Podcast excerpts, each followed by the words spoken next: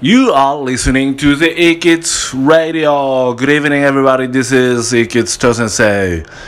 まずね、ここのリスナーさんたちだったら、まあみんな英語に興味がある人たちだと思うんですけど、例えば日本のマイペース、あなたマイペースですよねとかね、あの人マイペースな人よねとかいうことにすごい違和感を感じてほしい。そこが英語のの第一歩だから。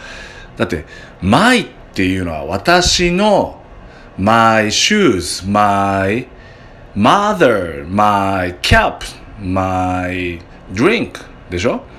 あの人マイペースな人よねって、マイペースな人があんな、あの人が私のペースなのみたいなそういうね、マイホーム、マイカーとかね、そういうとこから直していかないと、なんでこんな先進国で日本人は英語が苦手なんだっていうのを豊先生すごい研究して直していくのが夢でもあります。まあいいや。今日のトピックいきます。長くなりました。No way!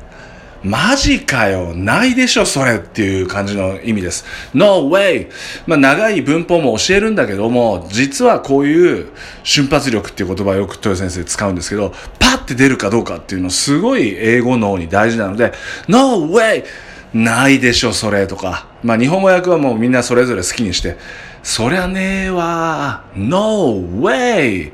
なんか落としちゃった時とか、なんかひどいことひどい報告を聞いた時とか No way!